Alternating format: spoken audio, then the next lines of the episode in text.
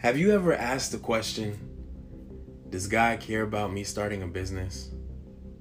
Or what about, what is God's will for my life? Do I really have to love my coworkers? I mean, really, do I really have to love my coworkers? Or what about, how can I be a CEO and live like Jesus? These are the questions that we're going to be tackling on the True Dot Life podcast. Tune in each week. We're excited to have you.